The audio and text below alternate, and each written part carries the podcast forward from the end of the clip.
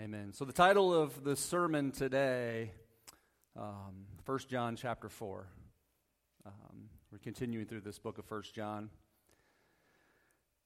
The most important question that you could ever answer is who is Jesus? I don't know who said that, but I remember someone said the most important thing about you is who you say Jesus is. And so, with that, I have a video to open up this sermon.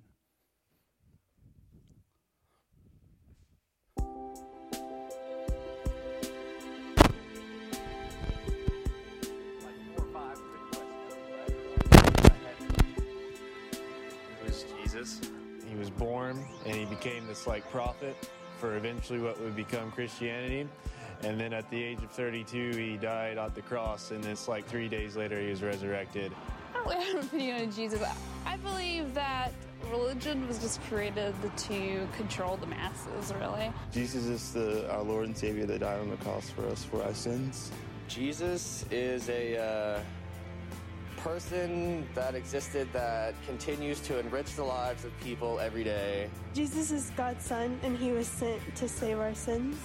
I think he is a pretty cool guy. He had a, a peaceful philosophy. I think he's misinterpreted by a lot of people. He's the Savior of this world. I don't know because I don't really believe in him, so I don't really think anything of him. Uh, I mean, he could have been a real person. I mean, I'm sure he was. I mean, I'm sure he was just, you know, good at what he did or something. I feel that Jesus is a modern day scapegoat. Jesus is God, I think. Mm-hmm. Yeah, I just learned that. Uh, Jesus was a man, from what I figure. Who is Jesus? He was a dude. Lived back in the day. Pretty awesome. He had a beard. He was just kind of a guy with a really unique, positive message as that kind of gave a lot of people a lot of hope. He probably existed, but I don't believe that he was the son of God or anything. He died on the cross for us and uh, save us and rose again from the dead. I wanted to sound smart, but. so, who do you say Jesus is? The most important part of who you are. Most people would say that Jesus lived. There was a guy 2,000 years ago by the name of Jesus, and he lived. He did some amazing things. Um, he was a good person, a good teacher. Most people would agree to that, at least in their lives. when I was saved at the age of uh, 16, some of you know my testimony. Don't have time to get into that right now, but when I was saved at the age of 16, I began to look at the Bible and begin to ask questions about who is this Jesus and to learn more about who Jesus is, who he was, what that means in my life, what he's asking me to do. And I remember as I began to look at God's Word, right? This is where truth comes from. As I was reading that, and I remember specifically the Great Commission, Matthew 28. All power and authority in heaven and earth has been given to me, Jesus said before he ascended into heaven. He says, Go, therefore, and make disciples, baptizing them in the name of the Father, the Son, Holy Spirit, teaching them to obey all that I have commanded, commanded you, and behold, I will be with you until the end of the age. And when I realized, I came to realization that he wasn't just talking to his followers then, he was talking to me as a disciple of Jesus. I remember exactly where I was standing in our old church. It was a Wednesday night, and we were there, and I was asking some questions of our associate pastor at the time. And I remember just having this moment. And I, and I thought, if I believe all this to be true, I've got to believe everything in the Bible, right? And I've got to believe that this is talking to me. And Jesus is telling me to do these things. And to really understand who the true Jesus is as defined um, by the Bible, by God's holy word. And I remember that moment in my life, and it was such an important part of my life. At that time, I was searching and I was doing everything I could to learn about God reading the Bible and asking questions and going online. And, and there's this thing, I don't know if you've heard of Bott radio or not. Anyone ever listened to Bott radio? Right? I thought it was just a bunch of old people that listened to that, but I was like listening to this on the way to work and the way back, constantly listening to Bott radio because there's a really good teaching on there. And I just wanted to learn everything that I could about God. I remember there was a guy, he's not there anymore. I guess he joined the Orthodox Church. They kicked him out. I don't know exactly what happened there. Uh, but his name was Hank Hanegraaff. He was the Bible answer man. Anyone ever Remember that guy? Oh, we got uh, Melanie in the back, the Bible answer man. And I was listening to this guy all the time people would call in and ask questions, and I learned so much uh, from this guy about what I believe and what the Bible says to be true. And one thing that he would say over and over again when people would call and ask him questions, he would say, We'll test everything in the light of Scripture. Test everything in the light of Scripture. As, a, as what we believe here at the church, the number one thing, if you want to become a member, we're updating that, uh, that documentation, and that course that you take online to become a member at True Life Community Church. But when you look at what we believe, the number one thing, number one, in our doctrinal statement is the Bible is true, basically, right? And we believe that to be inspired um, by God and written out by the apostles, the New Testament, and that it has no error, and it's God's instruction to us, right? And so that's what we believe here at, at True Life Community Church. And what we're seeing here in John in chapter 4, I'm going to read these verses to you, but he is saying, test all things, right? You'll see that in the Bible. Test all things. Like the world wants to draw you in a different direction. There are false prophets.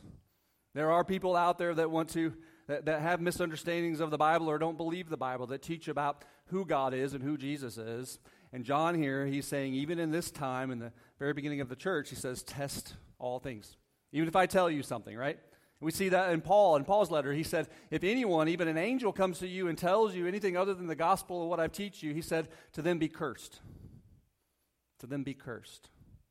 So the Bible teaches us to test, to test all things. So uh, let us begin. First John chapter 4. So we're starting chapter 4, and then we'll begin to chapter 5, and then we're moving on to some thankfulness stuff.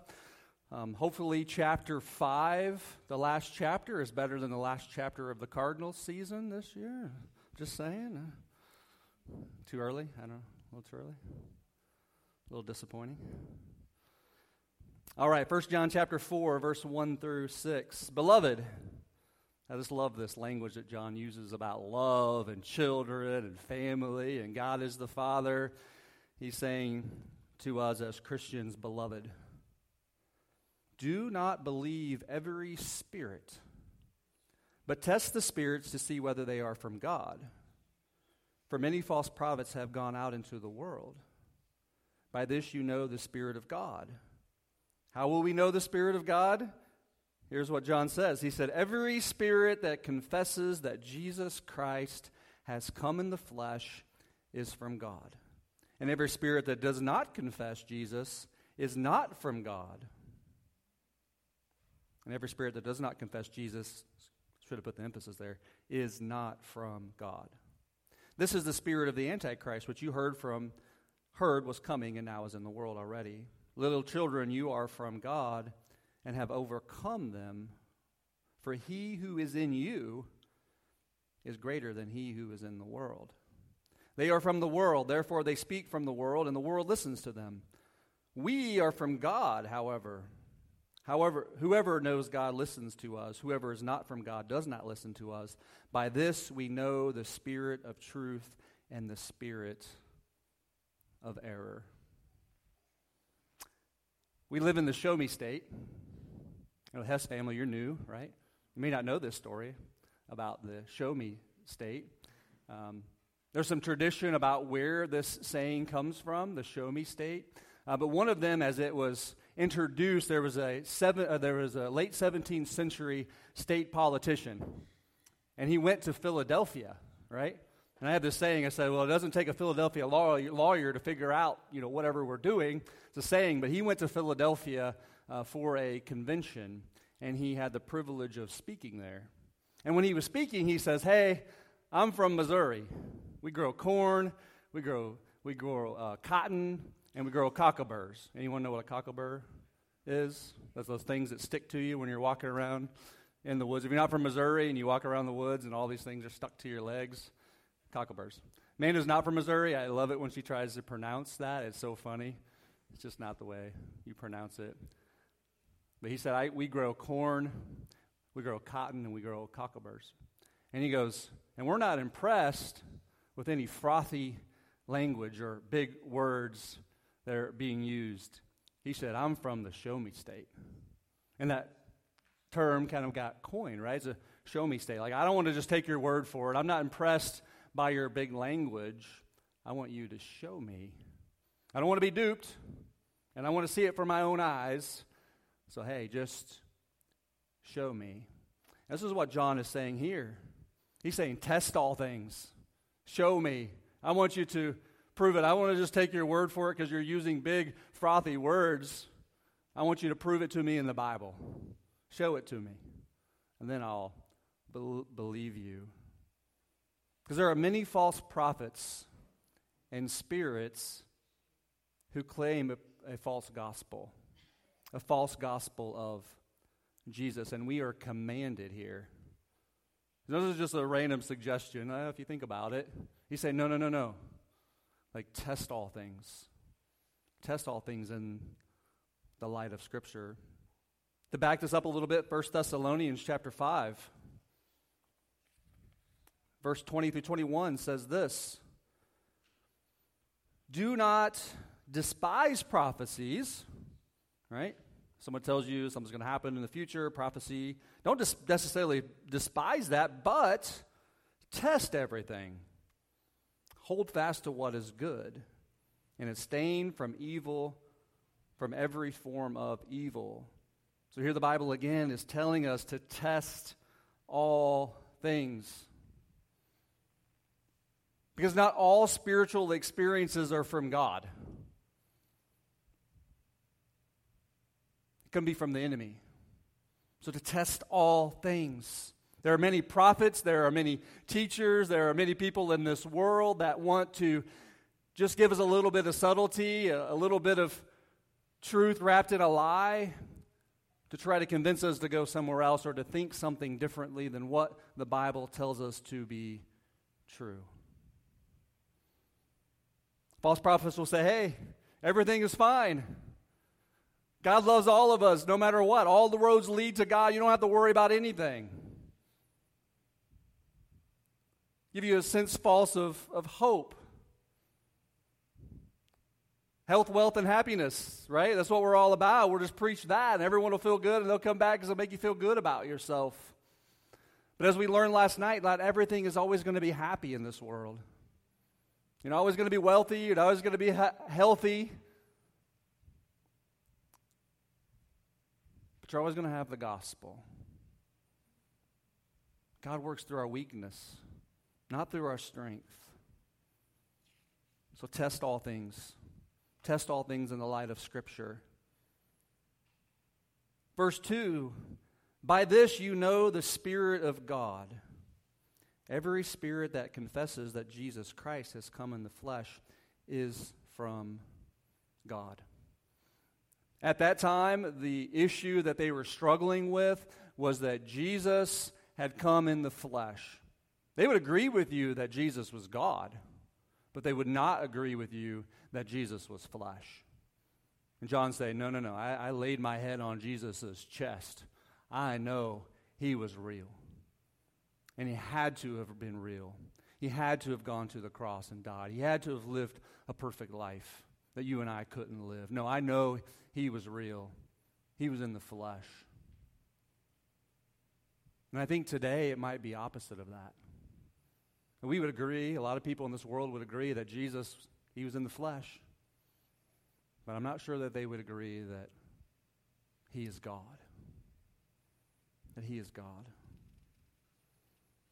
Verse 3. And every spirit that does not confess Jesus is not from God. This is the spirit of the Antichrist, which you heard from was coming and now is in the world already. So does not confess. Does not confess what? That Jesus is from God. Would not confess that Jesus is God. And I may be a little weird. You got some are shaking their head like we, we knew that already. But I like to listen to Senate hearings. Like I'll get on YouTube and my spare time. I don't know why. I just like to listen to Senate hearings because they're like asking good questions. They're trying to get to the bottom of what's going on. It's a good way to kind of understand what's going on in the country, to kind of get through all of the, the smoke and the mirrors of the media, just to kind of understand what's going on. But I like to hear that interchange, right, between the senator, who's typically a, a really good lawyer, and then the person that's in the hot seat, right? Like asking them questions, trying to really drill down uh, to what's going on. And so here I believe is saying, if you confess Jesus, you can ask anyone, Do you believe in Jesus? Just like someone that is sitting here, you can ask them and they say, Well, yeah, I, I believe in Jesus. But a good senator, a good lawyer, just doesn't stop right there. I say, Okay. I hear you say that you, that you believe in Jesus, but do you believe that Jesus is the Son of God? Well, yeah, yeah, I believe that. Well, do you believe that Jesus died on the cross for our sins? Yeah, I believe that. Do you believe that God the Father rose, rose him from the grave three days later? Well, yeah, I, I believe that. Well, do you also believe that only your faith alone and Christ alone can save you? To have eternal life, to have a relationship with God, not by works, so that no man may boast. Some people might start talking around that a little bit. Well, I don't, I don't know. I don't know if I believe that or not. If someone says that I believe all of that, the Bible says that's they're confessing. They've confessed with their mouth that Jesus is Lord. They believe in their heart that God raised him, the Father raised him from the grave three days later. That's what saves us, the Bible says in Romans 10 9. So it's not just confessing Jesus, it's confessing the Jesus of the Bible and who he said that he was. You see, the devil doesn't care. If you love Jesus, you follow Jesus, you do what you think Jesus is telling you to do if it's, the fall, if it's a false Jesus. You confess and proclaim and follow the true Jesus, the enemy will notice, will take notice. Because he don't care if you're following the false Jesus. Along those lines, let me ask you a few questions to see if we believe in the true Jesus. Not to put you in the hot seat necessarily. But Jesus says, He says, I, I am God. In the beginning was the Word, and the Word was with God, and the Word is God. Born of a virgin birth, came to earth and lived a perfect life died on a cross, completely innocent. It, it, my blood shed for you, it covers your sins for eternity, and all you have to do is put your faith and trust in me and come and follow me. He conquered death. His father raised him from the grave three days later. Jesus says, That's who I am. Do you believe that? Say, was that all that Jesus asked us to do?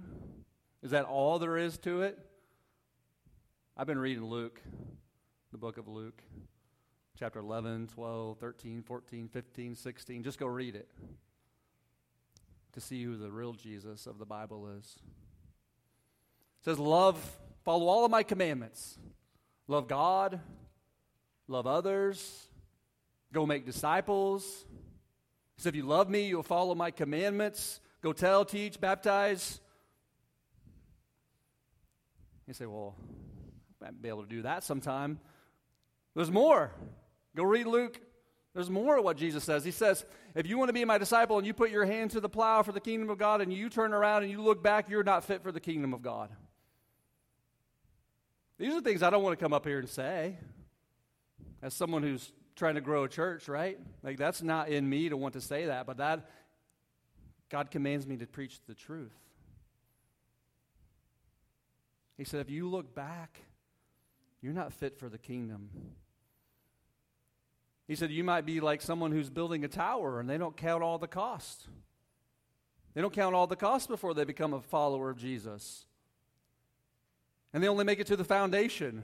And nothing else can be built. And people come by and mock them and laugh at them. He says, Hey, count all the costs. He said, If you don't produce fruit, cut you down. If you're lukewarm, I'll spit you out of my mouth.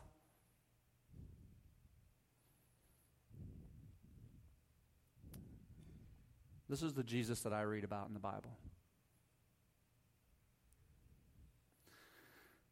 The gospel of Jesus is offensive. It's offensive to the world. To the Gentiles, it's foolish. To the Jews, it's a stumbling block. The gospel of Jesus is offensive. Jesus is offensive. Why I don't talk about politics, I don't talk about anything else, because the gospel in itself is offensive enough. If anything's going to be offensive at true life, it's going to be the gospel. I love my wife, Amanda, and she tells me, she says, when I'm dealing with certain situations, she'll say, Clear is kind. Clear is kind. Just be clear. Just tell them what you're thinking. Just be clear. I say, Well, love is clear too.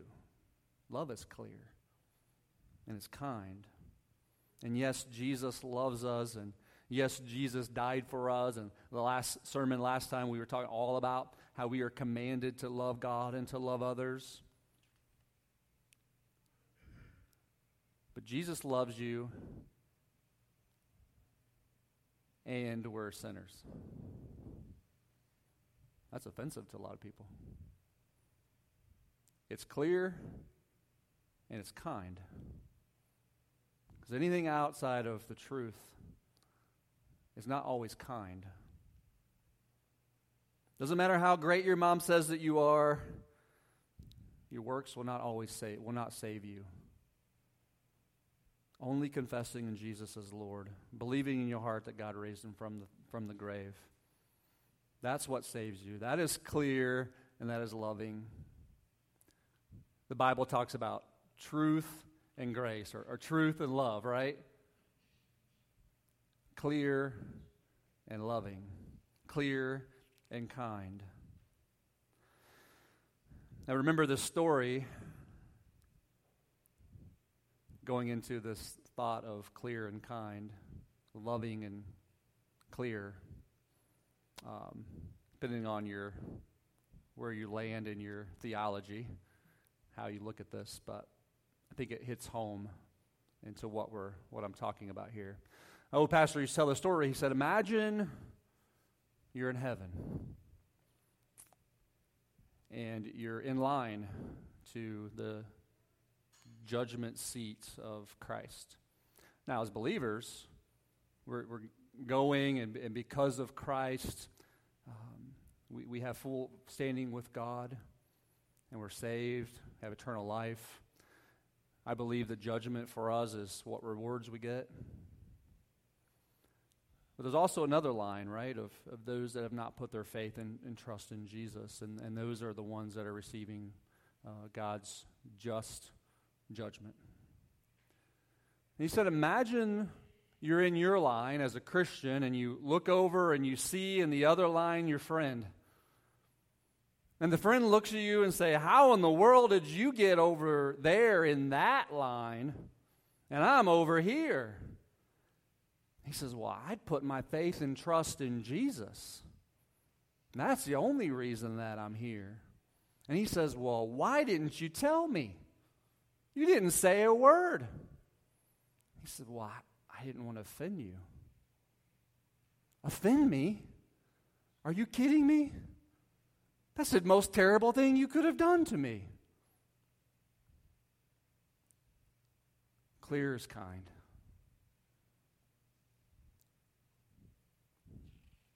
Clear is kind. Verse 4 Little children, you are from God and have overcome them, for he who is in you is greater than he who is in the world. He is in you. I was at a Bible study, and Tony Evans talked about the Holy Spirit. The Holy Spirit is within us, right? Um, spiritual things are spiritually discerned. We're going to we'll look at that, unpack that just a little bit here in a minute. But God within us, he gave this analogy. It's like a dimmer switch, right? As we become Christians and as we follow God, the dimmer switch comes up higher and the Holy Spirit, like we're able to see things clear, more clearly, right? It's always going to be through a mirror that's a little foggy. We're not going to see clearly till we're in heaven, but we get to see things where the world thinks is just foolish. They don't understand because we have the Holy Spirit within us. But here, verse 4, again, it says, Little children, you are from, from God. I want to point, I want to hit on this just for a minute. It says, You are from God. A lot of tyrants in this world will say, Well, God was on our side, or God is on our side. And I want you to say, You're from God. God's not on your side. He's not on anyone's side. He's on his own side, right? Like we're on God's side or we're not on God's side. It's not that God is on our side, God's on his own side. I reminded Joshua chapter 5. Joshua was approaching Jericho. And as he was approaching Jericho, ahead of him was a man who had his sword drawn. And Joshua says, Are you for us or are you for our enemy? I could imagine the confused look on his face, like, I, am not on, I, am the, I'm the Lord's army, the commander of the Lord's army. I'm not on either one of your sides. I'm on God's side.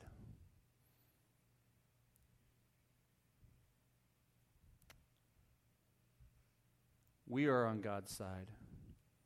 And this verse 4 says, You are from God. You are from God. It's not that God's on your side. So we are on God's side. And we are greater because we are on God's side. Verse 5 through 6. They are from the world, therefore they speak from the world, and the world listens to them. We are from God. Whoever knows God listens to us. Whoever is not from God does not listen to us. But if we know the, if we know the spirit of truth, by this we know the spirit of truth and the spirit of error. We know this because of the Word of God. The apostles, God's inspired Word was written. It says we know this is the Spirit of truth. It is the truth. It's not a level of intellect, right? Some would say, as Christians, we know must, just as much about God as Albert Einstein did. It's not a matter of intelligence, right? It's a matter of our weakness through Christ, the Holy Spirit within us.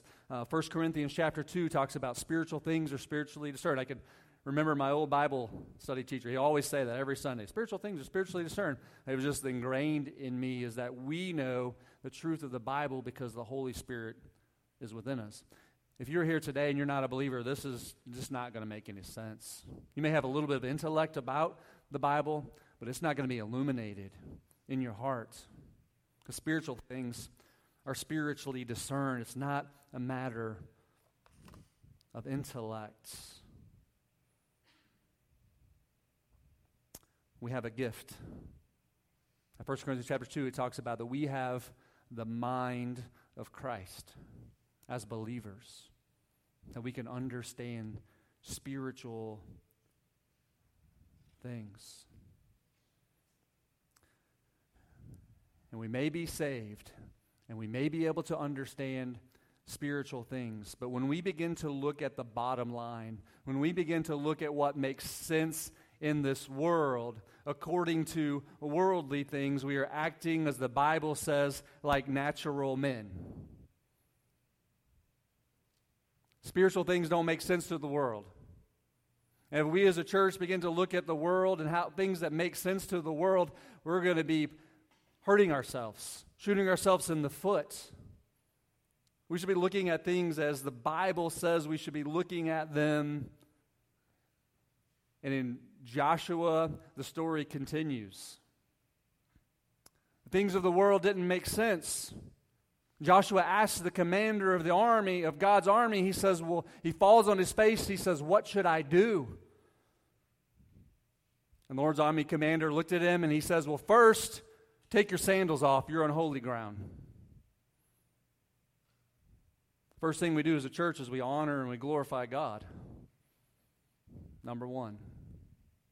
Then he says, Hey, here's what I want you to do. This is what God wants you to do. He said, I want you to march around Jericho every day for six days. Don't attack them. Don't go in. Seventh day, walls will fall down. The world is probably laughing at them. Like, what are you thinking?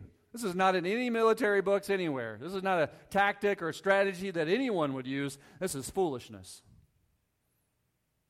But they did what God told them to do. And it worked. And the walls came tumbling down. The power of God here at True Life Community Church depends upon the Spirit of truth. The power of prayer and the truth of God. If we want to see a movement, if we want to see our friends and family come to put their faith and trust in Jesus, we have to be praying. It has to come from the Spirit of, the, of God, not what the world would say that we need to do. So, the most important thing about you is who you say Jesus is. Jesus asked Peter, one of his closest followers, he says, Who does the world say that I am?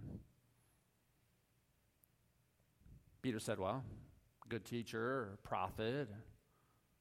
Some say Elijah. Said, Okay, all right. C.S. Lewis, Chronicles of Narnia, anybody? Chronicles of Narnia? C.S. Lewis, the author of that, a prolific Christian writer, um, he said, If Jesus is not who he claimed to be, he's not a good person. He's actually a really bad person to claim to be God, to claim to be the Savior of the world. So, for someone to say that Jesus was just a good person is a little foolish. But Jesus asked Peter, he said, Well, that's who the world says I am, but who do you say that I am? He says, Well, you are the Christ. You are the Christ, the Messiah of the living God.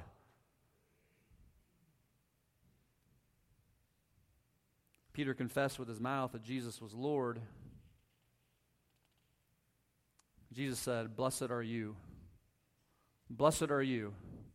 Everyone that's here, blessed are you. For flesh and blood have not revealed this to you, the world has not revealed this to you, but the Spirit of truth, that God Himself, the Spirit of God, has revealed this to you. Blessed are you. And He says, and on this rock, which is Peter, but it's also on this uh, proclaiming that Jesus is the Messiah. He says, On this rock I will build my church. I will build my church to reach others for the gospel. I will build my church, and the gates of hell will not prevail. And no matter what happens in our community, no matter how world, bad our world gets, the gates of hell will not prevail, and we have to continue the gospel moving forward at all cost. So I ask, do you know the true Jesus?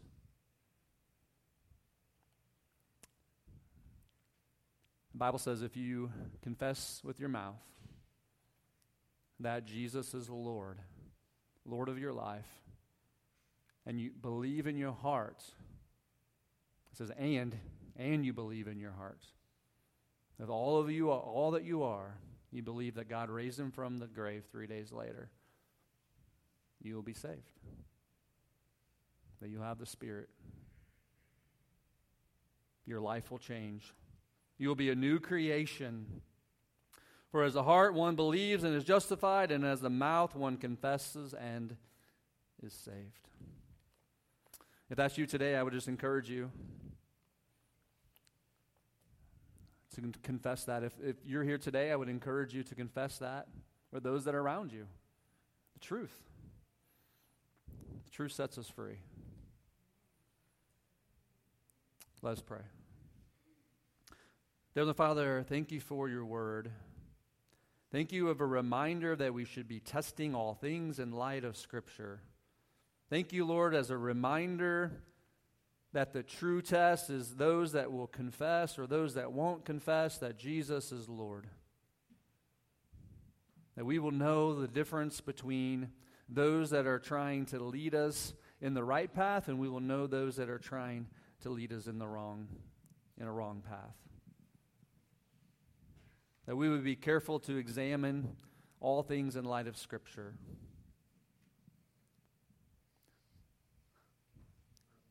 Lord, I thank you that you have revealed in our hearts the truth of who Jesus is. Lord, I thank you that you are working on the hearts of those that are here that may not have yet put their faith and trust in your Son, Jesus. Lord, I pray that you are opening eyes, opening hearts.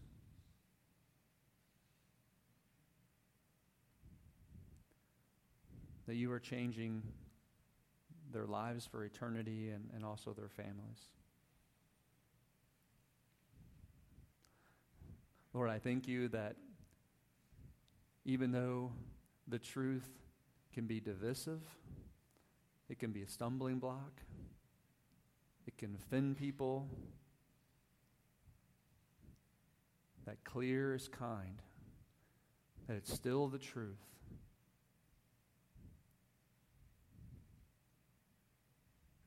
Doesn't make it doesn't mean that it's not the truth. It's still the truth. Thank you for giving us the heart to be able to love people, to speak truth into their life out of love. Out of love. Not out of pride. But we be thankful for what we have received. That we know who Jesus is. Lord, be with us this week. Lord, be with this family. Uh, be with our community. And all God's people said.